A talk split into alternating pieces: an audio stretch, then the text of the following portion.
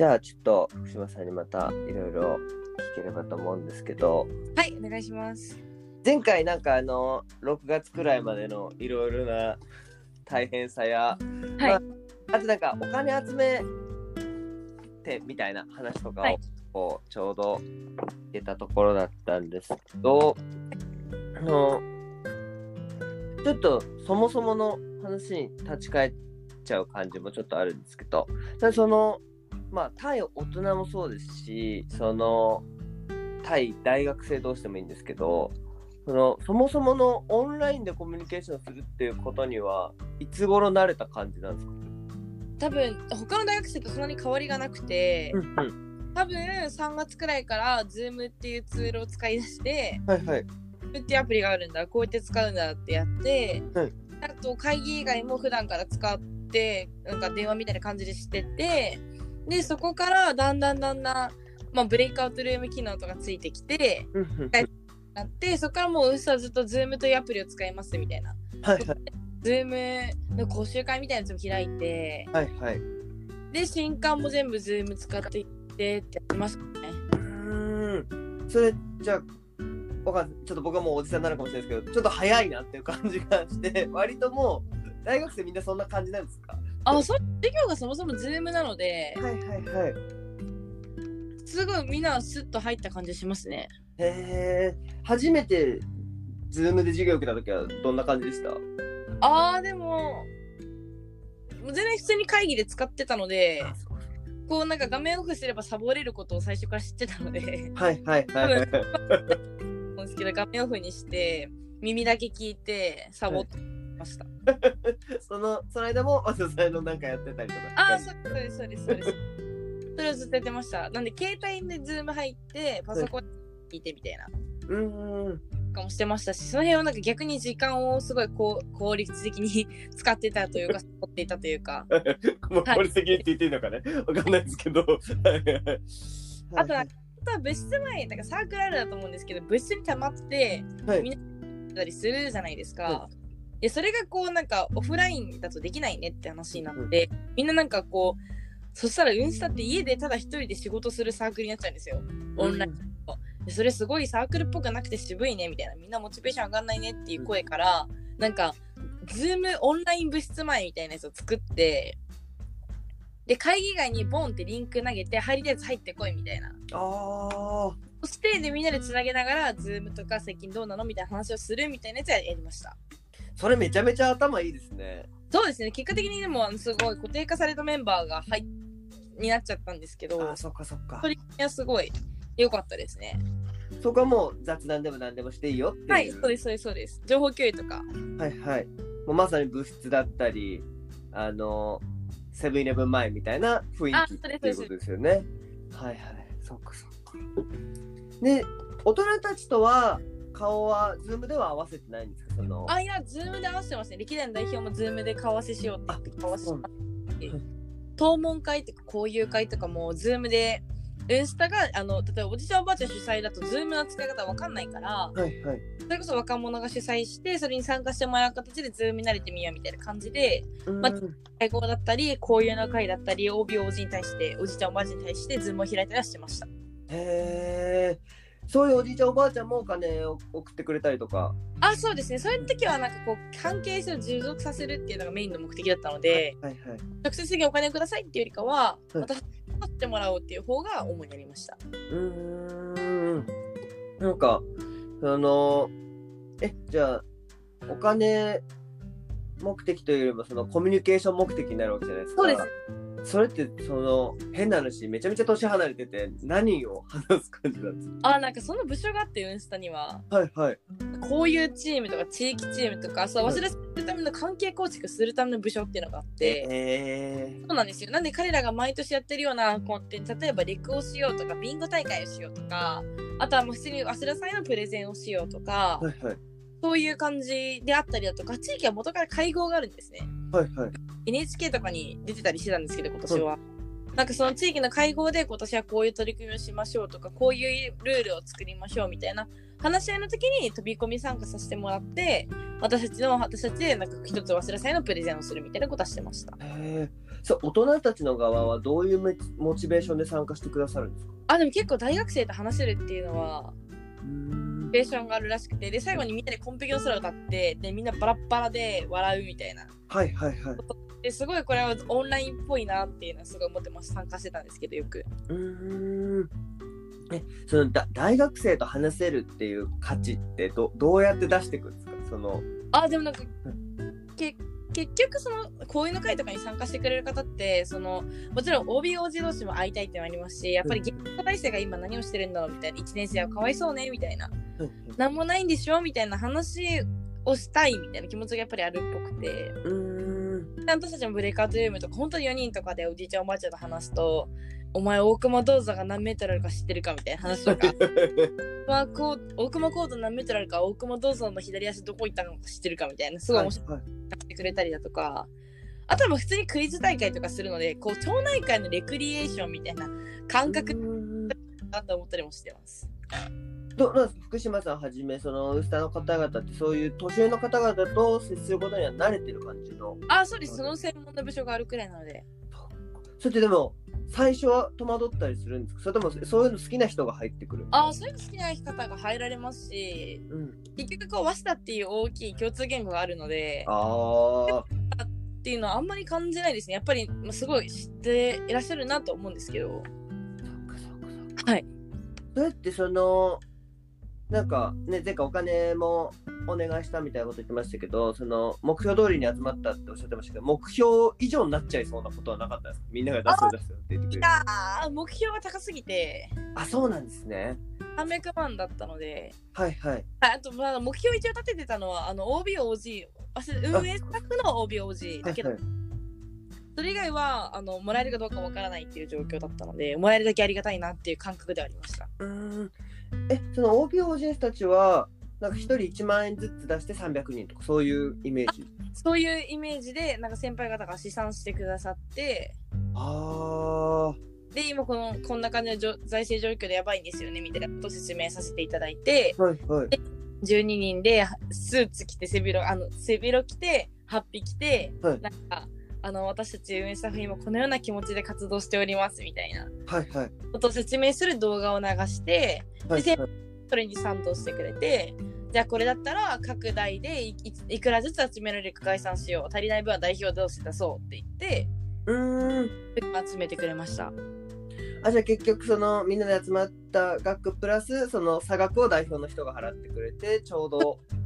でも差額もそんななかったんだと思います。結果あんま差額とか私は伝えられてなくて。えすごっ。300集まったっていう感じであるんですけど。すごい。でもちょうどってすごいですねなんか集まりすぎそうじゃないですか。あそうですね。もう本当にギリギリでしたね。うーん。じゃあそこもちゃんと試算した人が頭良かったというか。あそうですね。試算はすごい。やっぱりみんな何度も何度もしてましたし、はい低め低めを見積もるしあと今年はあの緊急収支って言って、はい普通にやっぱりこれが欲しいって緊急で買うものが多かったのではいはい。結果的に帯を人支援金がなかったらやばかったねっていう早稲田祭にはなりました。うーん。え結果的に使ったお必要だったお金としてはじゃあそれまでの年より多くなったって感じ？いやあ全然予算規模は全然違うんですけどはい。収入が少なかったので支出も少なくてっていう感じです。そっかそっかそっか、はい。収入を下げることも見越して。そうです。ただただなんですけど例年より読めないから当日に行く。読めない分が多いからこう余力は残していって多めに。はいはい。しない予定だったけど全然着手したみたいな感じですね。うーんそっか。それあれですよね。今後ろにあるハッピーみたいなやつですよね。そっかそっか。そそれ着るっていうのはやっぱなんかそっちの方が雰囲気出るなみたいな。あ雰囲気出ますしあの地域の方ともこういうの方とも喋るときは基本的に発表切るので。あそうなんですね、はい。へえせ制服みたいな感じで。そうですね。へえそうかそうか。えで、すみません、ちょっとまた話が本筋にちょっと戻っちゃうんですけど、その、まあ6月くらいまで、ね、前回お話聞いて、その、まあ、団体の人たちが徐々に集まってきて、で、その、しないっていう団体もいたりする中で、その、はい。ウンスタの仕事としてはどういうことをやっていくのがその789くらいの夏の間だったんですか？あいや789も本当にこう今まで456月とほとんどの部署が仕事してなくてあそうそれこそ仲良くなろうとか、うんあのどうするか分かんない暇だ暇だって言ってる部署が多かったんですけど、はで89月からわーって仕事が降りて、はい。毎日毎日毎日仕事に追われるみたいな感じで600人やっと全員稼働しだしたっていう感じでしたね。なんで例えばあの運差って8局に分かれてるんですけど、はい。あの例えばそうですね、まあの会場整備局っていうところであればアルコールの消毒計画書く書くとか、うん。に関してシステムを構築するとかで次は企画局だったらオープニングフェスティバルどうやってやるのか？どこの場所でやるのか？エンディングフェスティバルどうやって特別感を出すかみたいな話でやってましたし、で参加団体参加者なんか参加団体を対応する参加対応局ってとこなんですけど団体が生まれたら仕事が生まれるわけで、うん。じゃあ次はこの申請をしてもらおうとか著作権が引っかかっちゃうからこの曲の曲の申請いつまでにしようとか放送研究会さんにどこのステージにどう入ってもらおうとかうん。予算を統括する部署だったりだとか。そうですね。私たちは私たちで今年は1年生に企画を打ってもらおうっていうことをしてて仕事がみんな減っちゃってるかもしれないから特に1年生は場所と時間に限りがないオンライン早稲田祭だからこそ自分たちで企画をやらせたら面白いんじゃないかってなって企画書を書かせて毎日毎日審議してましたどどんな企画が出てくるかに例えばなんか忘れ飯とコラボした動画企画とか、うんうんうんエール企画、朝ドラと希望あのきあのコラボしたエールを総大生に届ける企画をやりたいとか、1年生から100何個くらい上がってきましたね。なそのうちなんかさ採用されたというかあ、でも98%ぐらい採用した。そんなにもうほぼほぼそうその分なんか審議を重ねて、はいはいここがネックだからなんとかしろって言って、ここが問題点だなんとかここ詰めてこいっていうのを全企画にやって、え1日30個くらいの企画を審議してましたね。で、私がアドバイス言って、ここをこう動け、こう動けって言って、でもプロマネみたいなことを全企画にやって、っていうのはやってましたね。ー、うーんそれって例年にはないことってこと？あれ例年基本的に運営サークルなので企画を打たないんですよね。はいはいスタッフがいっぱい企画を打ってしまったら団体さんが使う場所と時間減っちゃうじゃないですか。はいはいそれって私たちの本望じゃないよねっていうところで全然やってなくて。だからこそ運営スタッフがこうなんだろう各団体は個別の企画を打てるけど横断的な企画を打てないからそれこそ早稲田の街とかサークル同士をつなげた企画って運営スタッフが今年はやらないといけないんじゃないかなって必要性を感じてうんうん。特にしかも1年生とかはもう思ってることやるっていうなんか1年生にやりがいを感じてほしかったってもありましたしっていうので1年生にいろんな企画を打ってもらいました。ラジオとかもやりましたね。え。ー、今年やらないといけないと思ったっていうのはやっぱそのオンラインだと場所の規制もないしいくらでもこう企画があればあれだけ打てるみたいな感じ？はいそうですね。企画数の担保ってのありますしうんうん。多分横断的な企画ができるのは運営スタッフだけだな今年に関してはって思いましたし、うんまた1年生にやらせたい何かをっていうのは思いましたその企画数の担保っていうとちょっとイメージがまだまだ湧いてないんですけど全部で何時間くらいどどれくらいのものを埋めれば良いというああでも本当に私たちとしてはそんなに思ってなくて、ね、200例年450企画なのかな？はいはい。なんですけど今年が200団体だったのでで各団体1企画って考えて200企画くらいででまあでも他の学園祭は多分10 20とか30とか多くて100とかなんでもうえー、と早稲田はいつも450くらいが200になったっていう。一段企画にしたので今年は。はいはいはい。でなんですけどこうまあ機能ですかねなんか量より質の問題で本当にこうなんだろうなダンスサークルがダンスを踊るとか、うん。なんかなんだろうな研究会がその研究成果を発表するだけの本当になんだろう学園祭みたいな学園祭うーんと高校の学園祭みたいな感じの企画のなんか感じが私の中にあって、はいはい。これって早稲田祭の良さってみたいな。早稲田大学の学生がみんな早稲田大学だから早稲田祭だからっていう理由で自由なことをしていてそれが全然枠にとらわれてないとこが超いいのになっていうそのカオスさを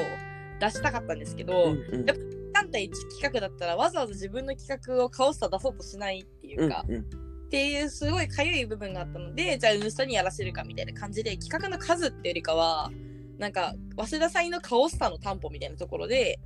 やらせました。うーん。えそのウンスタ以外の団体は1団体1企画っていうのも毎年そういう決まりというか。違いますね。団例年によっては3企画打つ。パフォーマンスサークルとか全然3回とか踊りますし、あへえ今年はステージ数が足りなかったので、はいはい。どうしてもこう 2, 2企画打てる団体で1企画しか打てない団体が出ちゃうくらいならもう全部1企画にしてやろうって言って時間ぴったりでしたね。えーじ時間ぴったり。はい。はいあの時間がその配信期間時間と企画時間がぴったりだったので。えー、それ結構むずくないですか？いやタイムテーブル組むの本当大変ですよ。私去年タイムテーブル組んでた人で、はい。で今年も新刊とかでタイムテーブル組む。まあ本当にウンスタでもだいぶタイムテーブル組んでる経験値が高い人なんですけどめちゃめちゃ大変だし、それってテレビみたいにいい時間帯とかあるんですか？ああでもあるはあるんですけどまあ平等になるように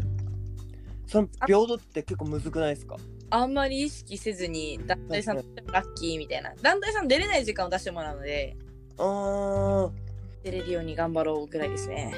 それってなんか文句とか来ないですか？俺ら。あ来ないですね。もう、えー。もう結構慣れっこというかこういうことには。毎年の早稲田祭もそうなので。あじゃあもうそのウンスタさんが決めるっていうこと自体はもう毎年そうだから。そうですね。みたいな。そこにいちいち文句言ってくる人あんまいないみたいな。いないね。うーん。か。その時期のなんか夏の時期のその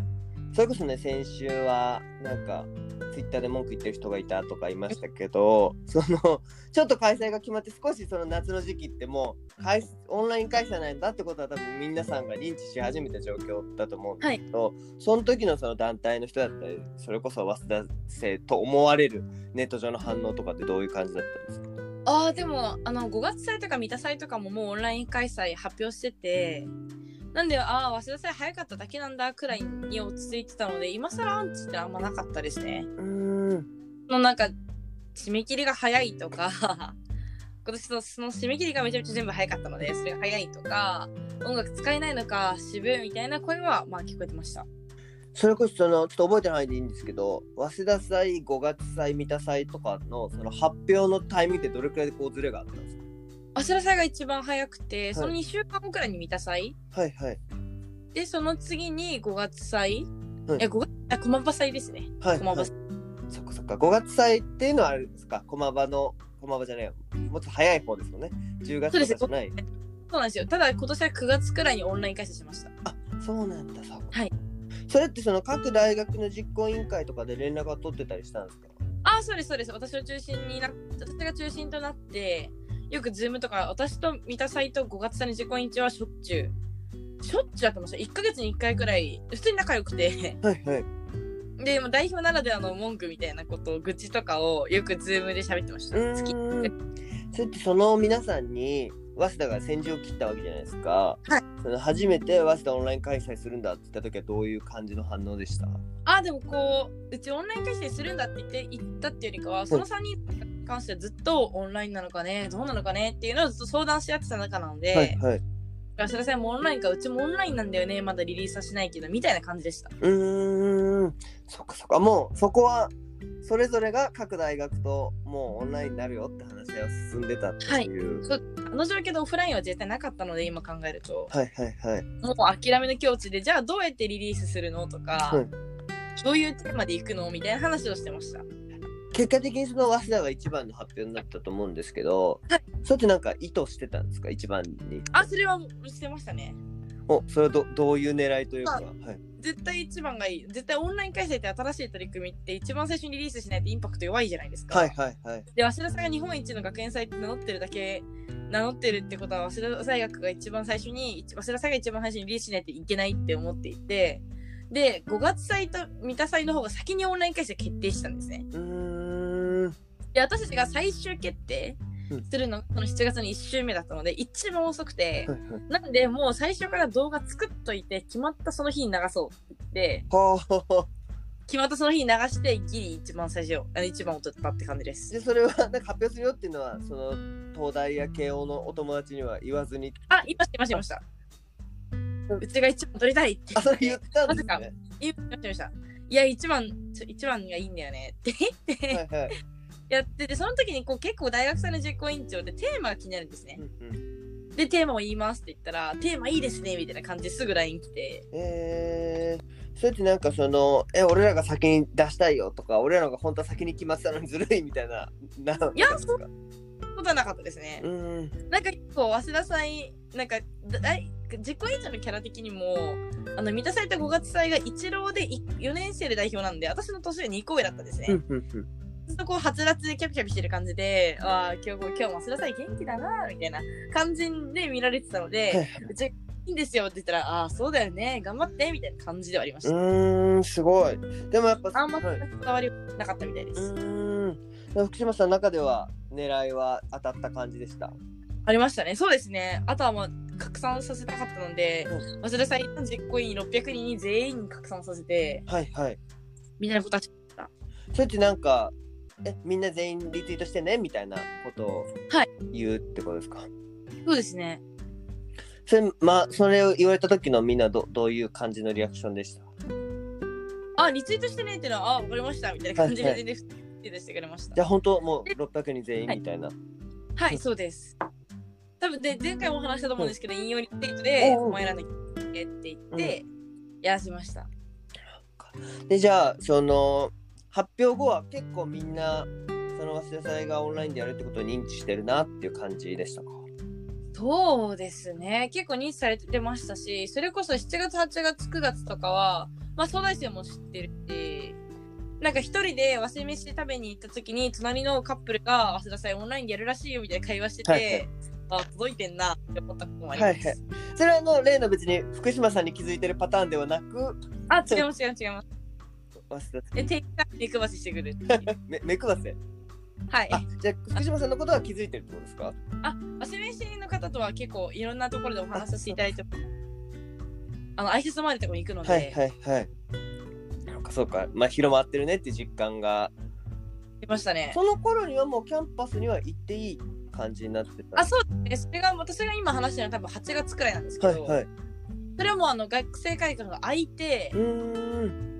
やっと始まったみたいな感じでしえ、え学生会館開いたのっていつ頃なんですか？た。8月ですね。あ、8月なんだ。そこから、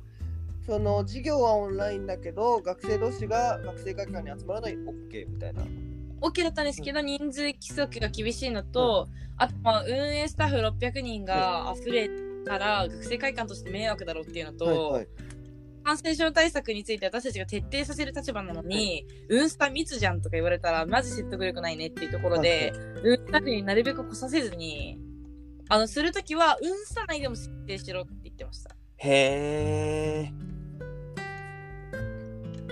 ー。で、あーその活動は確かに測量とかだったら、オフラインじゃないと無理だよね。いいよ、来て、何時に来んの？みたいなことをやってうました。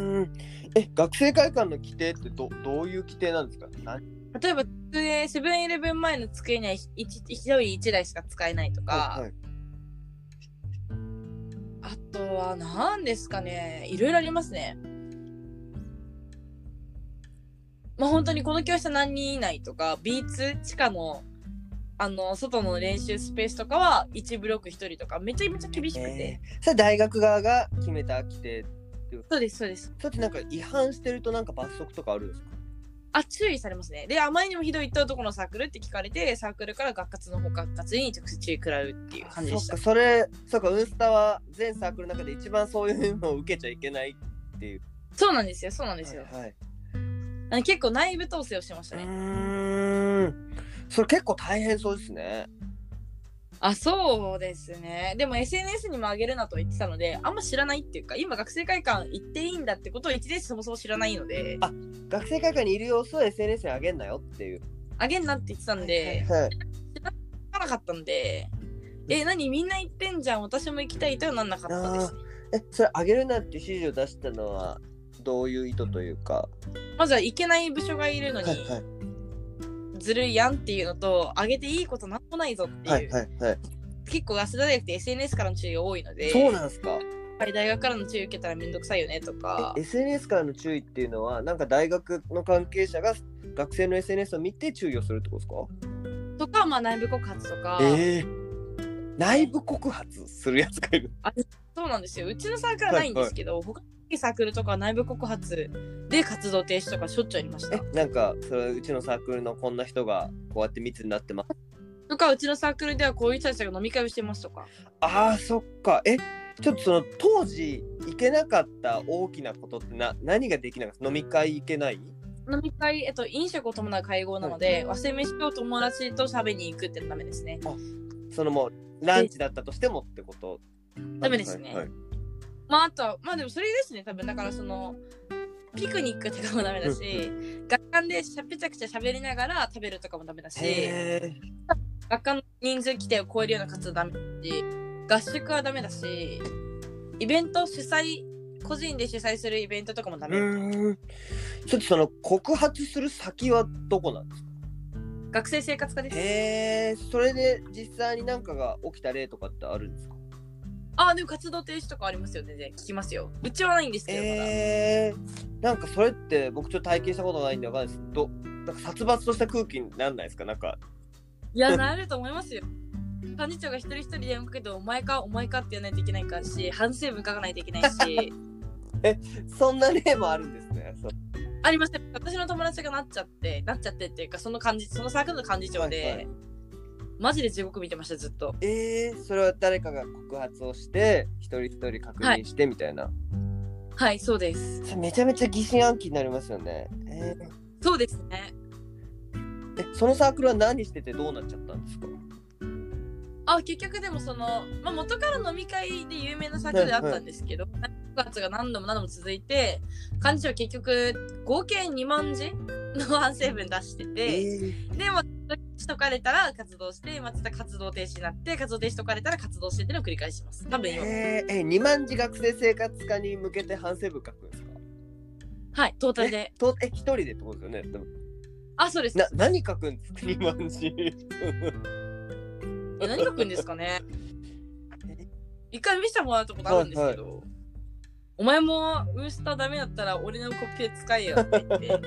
どうしたよみたいな話をしながらはいはい見たことあるんですけど、え内容ない話を文字数膨らまして書くんあで、で、もうお酒は飲みません、絶対飲みません、ーはいはい。続けるってやつです。えなんかそれに限らずその学生生活科とか大学の要求してくることってそういうちょっと無意味そうなことが多かったりするんですか？そうですね。でも、早稲田ってロータリー引っこ抜かれがちなので、この金がち。はいあの、突っぱ抜かれ、なんかテレビとかによく出てるじゃないですか、ロータリーがどうたらこうたらそうなんだはい。で、あのために総長がお怒りのメールを送ってくるので、なんかその辺、世間体っていうか、そこはすごい気にする大学なんだなとは思ってえました。総長が学生にメールを送ってくるってこと？あ、そうです、ぜそうです。全学生宛てにみたいなこと？はい、はい。へえそれってそのテレビもそうだしやっぱ SNS の影響も大きいってことなんですかね？だと思いますね。総大生はやっぱりすぐ、なんか、さらされるので。それは総大生が総大生を晒すってことですかあ、一般人もいますね。あーす総大生バカやってるよ、わら、みたいなツイートよく見ます。へえそれが学生生活科の耳に届いちゃったらアウトっていうアウトですね、確かにそれは個人が特定されれば。そうなんですねいやでもちょっと、僕の時代にもないことだったんでちょっとびっくりな我々そうですよね我今我々の時なんかもう何にもしないやつの方がおかしいっていう感じですよ。が がそうですそうそうね、そうですよ、ね学。校の言うこと聞いてんのかお前みたいな感じですよね。はいはいはいはいしかも、学校も何も言ってこなかったですよね、あんま。私も1年生の時考えてみれば、学生生活科の存在さえ知らなかったんで。えー、でもそのね村さんのおっしゃることすごい分かってなんか反発するのが早稲田生っぽいじゃないですかそうそうそうそうそう。いやだからあの日向たちの気持ちがすごい今聞こえる？よくわか,、わかるのは大熊塾もどっちかというとこう反発型だったんですよね。学校が何を言おうと自分たちは自分たちの意思を貫き通すみたいな。だけど今そのたくましい大熊塾って割と,、えー、と今の総長が始めたがあの科目なのでうん割とねそのど真ん中に来ちゃったんですよ学校の。ああ 反発の人が出世しそうそうそう。そうするとあの我々がちゃんとしてないとあのダメっていう話になっちゃって。だからだからそうなんですよ。あのきちんと貧困法制に、でもカオスはカオスで作り出すっていう、そんな感じですね。うん、むえ学生の側はどっちが主流っぽい。んですか今福島さん村さんの話聞い。ていやなんか結局うーんいやいろんな人がいるはいるんですけど、学生生活科にお前のサークル停止って言われる方が辛いのあでうまくやってますね。へえ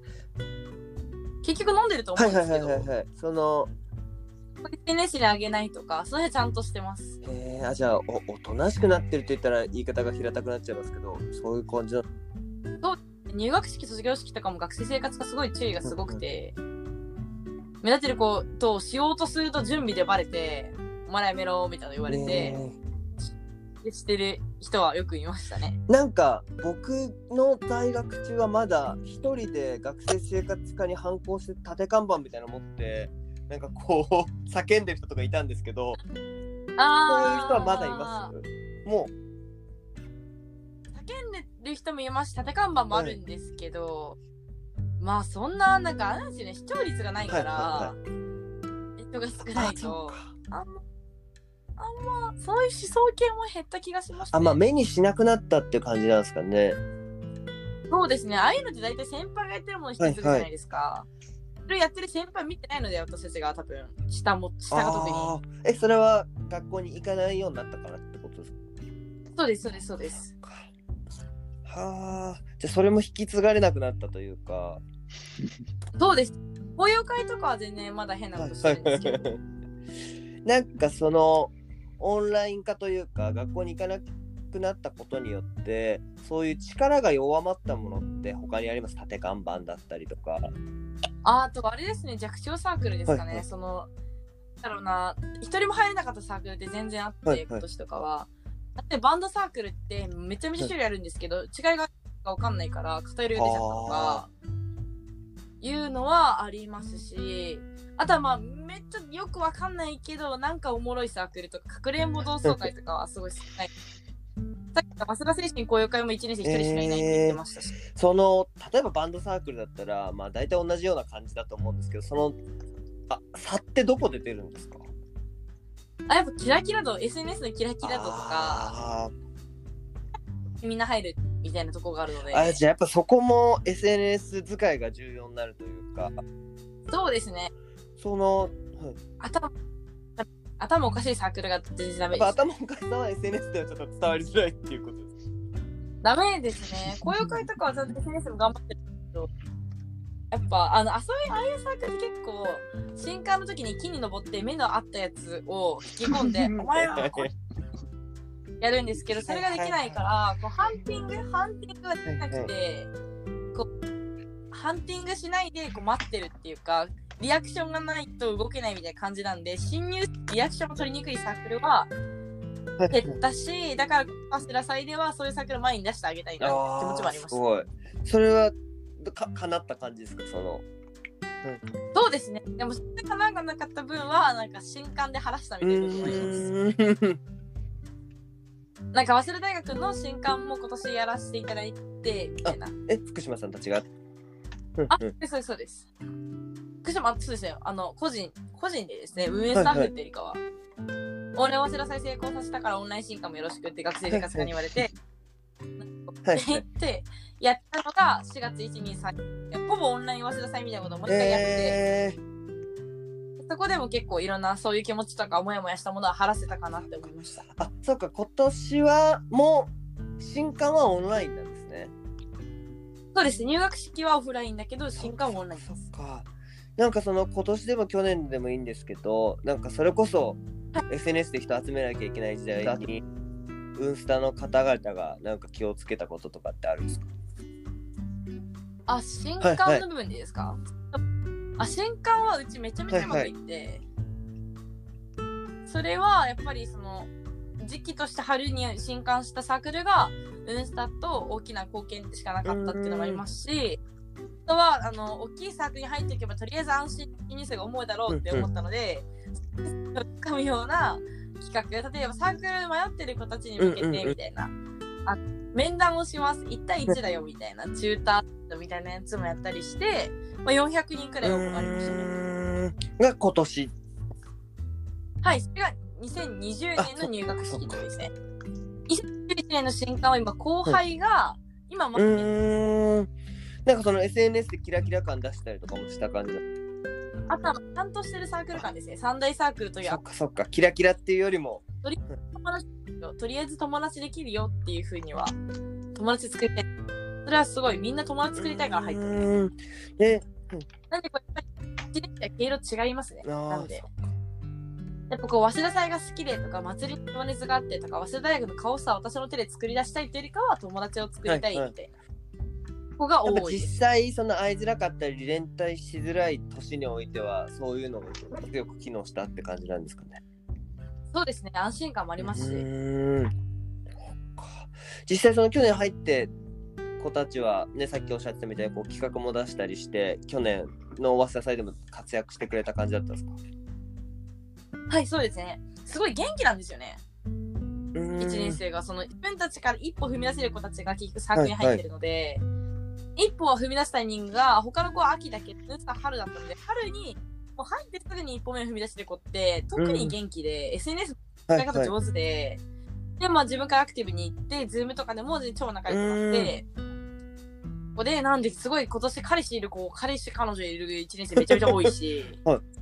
積極的な人もオンラインなのにですか？そうなんですよ。早稲田祭当日まで。オオンラインで仲良くなってるっていうことですよね。そうなんですよ。もうなんか私はこんなサークルにした覚えがないって言って、よくない。そ れちょっとな福島さん的にはどうどういう寂しさもあるんですか？どういう気持ちなんですか？まあなんかインスタで奥手な女の子、男の子が多くて、すげえいいやつだけど彼女が男の子がすごい多かった。で、そういうやつらが集まったサークルが運営スタッフなんですね、結構。で、なんですけど、こう、肉が入ってきて、1年生で SNS が使い方で待ってキラキラした1年生が入って、どんどん3年生の男の子が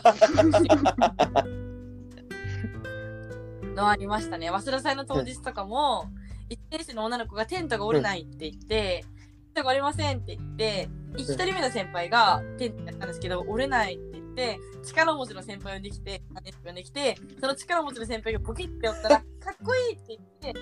そこ1年生の女の子が猛アタックして付き合ったっていう例があったり。えーそうかやっぱオンラインの時代でそういうふうに積極的にコミュニケーションできる子っていうのが生き残ってくんですかね。そうですね。チャンスが少ない時に絶対逃さないです。かじゃあそのその子にとっては当日のそういう瞬間が結構唯一の直接会える瞬間だったりとか。そうなんですよ。100倍ぐらいかっこよく見える。はあすごい。でもあれですねその準備期間は本当に会わずにじゃあずっと進めてった。そうですね。基本合わせずにやってましたなんかその。夏とかって外出たくなる時期じゃないですか。なんか気分的にはどういう感じだったんですか、あ、でもなんか私とかは全然偉い偉い人っていうか、一部の偉い人とかは全然学館で活動してたんですけど、下の子たちはやっぱ遊びに行きたいですし、そろそろ行ってねとか言ってレク、うんレクリエーション？ドライブ行こうでとかしだして、それを SNS に上げて、その瞬間に私に怒られるみたいなことは、はいはいはい。それってなんか怒り方でなんか気をつけないと離れてきそうじゃないですか。なんかあー、でも、結構私すごい怖い、怖がられてましたね。えそのどうやってその怖がられるとまあでも一応尊敬もされてたと思うんですけどそこをこう両立してったんですか、あー、でも、なんか、ギャップ、ギャップでいいかなと思って、普段ニコニコしてるし、あと切り替えが早いんで、私は、すごい、めっちゃ怒ってると思ったらニコニコしてるみたいな感じだったんで、そのメリハリはちゃんとしようかなって思ってるし、ふざけるときはめっちゃふざけて、怒るときはめっちゃ怒る先輩が私が好きだったので、だからふ常にヘラヘラして怒れない先輩、私はダサいなって思った派だったので、怒るときはもう怒りすぎぐらい怒るっていう、ふざけるときはふざけすぎくない、ふざけるっていう、どっちの顔も見せるっていうのは、割と意識してました。例例えば LINE でめちゃめちゃ怒った男の子とかに当日に会ったら、おお、なんとかみたいな、お前またやらかしてるかとか言って、それをいじったりして、初対面で、本当にすいませんでしたみたいなことやって、それで仲良くなるみたいな。それなんか既存の関係性ができてる上でならまだしもそれオンラインで構築してるの結構大変そうですよね。ああ、そうですね。でも多分オフラインでも同じことをしたと思うんで、私は。そこからなんか、はい。その進めていく上で大学側との調整とかってどんなことがその夏以降は増えてった感じなんですか？あ夏以降はでもずっと副代表が担当してくれてて、その調整の部分を。でも基本的に会社が決まったら大学ノータッチなのであのこの教室を借りますとこの優先ル欄を使わせてくださいみたいな話とか、あとはまあその大学の広報誌に一冊が載んないかみたいな話を持ってきてくれたりだとか、そういうことはしましたね。まあ、これは直前期なんですけど10月くらいにじゃあこの LAN ケーブル使わせてねって言ってたのに思ったより早稲田祭の規模と電力量がすごくて有線 LAN やっぱ使わないでって言ってきて、本当にあのその時は不開催が見えたっていう、それこそそういうなんかランどうするとかその技術周りのことって、多分皆さんそのねネット配信は初めてななわけですよね。そうするとどどうやって対応していくというかかそうですね。オンライン開催決まった瞬間からシステム局って新しい部署を作って、そこになんか少数生集めて、で YouTube ライブの配信の仕方だったり、OBS の勉強とか権利関係か何か何までゼロから勉強していろんなズームつないで勉強会してすごいですよ本当。え本当になんか放送研究会とかより全然配信うまくて、すごい何できるんだな結局思いました。なんででもできるんだな結局。それってどどういうふうに学んでったんですか？あ、でも全然プロとかはいはい。呼んだわけじゃないですし、相手スタッフとかも呼んだわけじゃなくて、ただ、多分なんですけど、説明書めっちゃ読んで、ネットで検索して、で、システムのデザインから実現までやりました。やってくれました。もともとそのねさっき少数生集めてっておっしゃってましたけどもともとそういうのが得意だった人たちなんですか？いや、違います、違います。ハマりの男の子で機材を借りれる日が予算上そんなになかったので、リハーサルも1回しかせずに。当日その配信のそういうミスとかってあんまなかったんですか？あ、でも、はい、大きな配信トラブルはそんなになくて、もちろんちっちゃいのいくつかあったんですけど、まあ、一気に耐えたなっていう。ちょっとそのねでかすぎてあれなんですけどそのな何が一番大変というかもうゼロからすぎてもう想像がつかないですけどですはいです。ゼロからすぎて、全部大変だったなと思います。まず、どの機材を使うかって選定から始めないといけないし、どうつなげてどう配信するのか。例えば、Zoom を使いたい団体もいれば、YouTube ライブを使いたい団体もいて、動画を差し込みたい団体もいて、それをどう対応するのかとか、あと、それをしながら、なんか、や忘れ祭として配信しちゃいけない。例えば、すごい下ネタとか、すごい人を不快するようなコンテンツがないのかとか、そういう同時進行でやって、で、問題も解決してってなると、本当に何か内容の診断ってむずくないですか？じ事前に全部出してくれるもんなんですそうですね、事前に出してって言ってましたし、あと NHK の放送基準に基づいたガイドラインを策定して、で、もうそれはもう団体さんに同意を得てるので、当日に止めるみたいな。止めたりもするんですか？はい、しますしますします。実際止めた配信もあるんですか？あいや、それが噂の早稲田精神交流会とかは、ずっと麻雀しながら人の悪い、なんか、なんかすごいしょうもないこと言ってて、で特になんか耐えかねた1年生の女の子が音声を止めるっていう、毒だって、えーって、止めたの？みたいな感じですよ、えー、それ知らなかったんですけどそんな事件があったんですね。でも精神交流会ちゃんと動画止められた時用のなんか差し替えの動画を持ってきてて、た目が渡っていく動画を永遠に見させられて、へえそれ話題になりました。それはもう福島さんの判断じゃなくてそれこそ現場にいた1年生の女の子の判あ、そうです、そうです。各教室に全へ員ー配置して全員を。で、それから配信講習会とかもして、うんみたいな。それってその精神高揚会は止めた後トラブルにはなんなかったんですか？あ、全然ですよね、みたいな。で、先生、大変な手伝ってください、っつって。はーいって言って、ちゃんと運ぶ手伝うみたいです。そのえ他はじゃあ結構ストップとかも他にもあったって感じなんですか？あ、でも大きいトラブルだとそんなないですね。こっちで。えーえそのさっき NHK の放送ガイドラインにのっとってっておっしゃってましたけどなんかそれってどどこから持ってくるというかあ、ね、普通にア公開されてるんですね。ップロードされてたので、それをやっとコインで勉強したりで、はい。例年はないんですけどあ、そこは。そうか、じゃあもうイベントから配信になるから、余計その内容基準は厳しくなるってことなんですか？そうです。イベントから動画コンテンツになるので、生で動画が世界中に発信されるので、ちょっといろいろ厳しかった例えばですすでね。いいんですけど、なんか、こういうのはイベントだったら大丈夫だったけど、配信だから NG にしたみたいなのある？全裸祭っていう、中野祭っていう企画はいが毎年早稲田祭にあって、で、今年は全裸祭っていう名前だったんですね。で、全全裸になりますってずっと言ってて、で、いや、それやめてくれ、それやめてくれってずっと言ってて、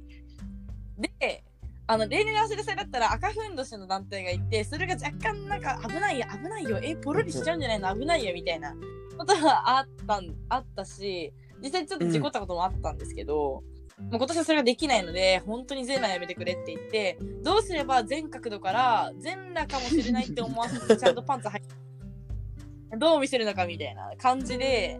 結局なんか人がこう、はいこう立ってたとしたら足ですね。なんかここの周りになんか鉄のフラフープにをつけて、この下に草とか段ボールとかつけて、これで動くみたいなやり方にして、お前絶対手離すなっていうことをやってます。えーそうか、大変。じゃあその配信のする責任は各サークルじゃなくてウンスターの皆さんが持つっていうかまあそうですね。あでね、テレビ局とかもそうじゃないですか。タレントさんやらかしてもテレビ局が謝るのと一緒。その感覚じゃあその本番までに結構ぜその各団体に一人ずつくらい機材いじれる人をあてがわないといけないってこと？あ、そうです、そうです、そうですそうです。それもその何でしたっけ？システム局で育ててたっていうシステムで育てて、で、当日人員は賄えないので、今まで全然違うことをしてきた。例えば看板を作る役部署のこととかを、直前1週間とかで学科に呼んで講習会して、すごいでもね言うたら素人の集団が一気にそこでさっきみたいにプロ集団に変わるっていうことですね、はい、それそうなんですよ。ねちょっと福島さんが聞いてたわけじゃないとあるかもしれないですけどなんかどどういうコツがあったんですか？その一気に集団が変わる上であ、その、あその組システムの人たちの中でその専門的なことをはい。素人が学んで一気にプロになるって、結構大人でも難しいなと思って。そうですね。だから結構ね、客観的に見たらそうだと思うんですけど、本人たちからしてみれば、早稲田さんがやるにあたって当たり前に必要なことを当たり前にやるだけっていう感覚だったので、特別なことじゃないんだろうなって。で、結果今振り返ってみたら、あれすごくねってなってるっていう感じ。みんな何なんですか？その早稲田祭への情熱が強いっていう感じなんですか？そうですね。また責任感が強いですね。それってそのそれをあてがわれるその役割をあてがわれることによって責任感が芽生えてくるっていう感じなんですかね？そうですね。あとはまあ普通に、それは3年生の副代表とかが中心になってたので、まあみんな自分事というか、早稲田世界の距離が近い人たちが頑張ってくれたなっていうのはあります。自分たちがやらないとやばいみたいな。そういう気持ちが、まあ、ずっと早稲田への愛情が溜まってたっていう感じはい。ですね。あとはまあ普通にコロナでやることなくて暇っちゃ暇なんで、最初が男の子たちは新しいおもちゃ与えられた時みたいな感じでキラキラした目で、おもろ、このうちこうなってんだっていうのをずっと言ってて、で 私が何が面白いのかわかんねえわ。お前言うなよみたいなことをずっと、お前だけはそれを言うなみたいな。そっかまあ時間がねいつもよりもそのまあじ授業はあるとはいえっていう感じそうなんですよ。まあその影響で副代表はシステムへエンジニアにすごいあでもそれいいですね。そうやって向いてるって分かったってこと。ねそうですよへえ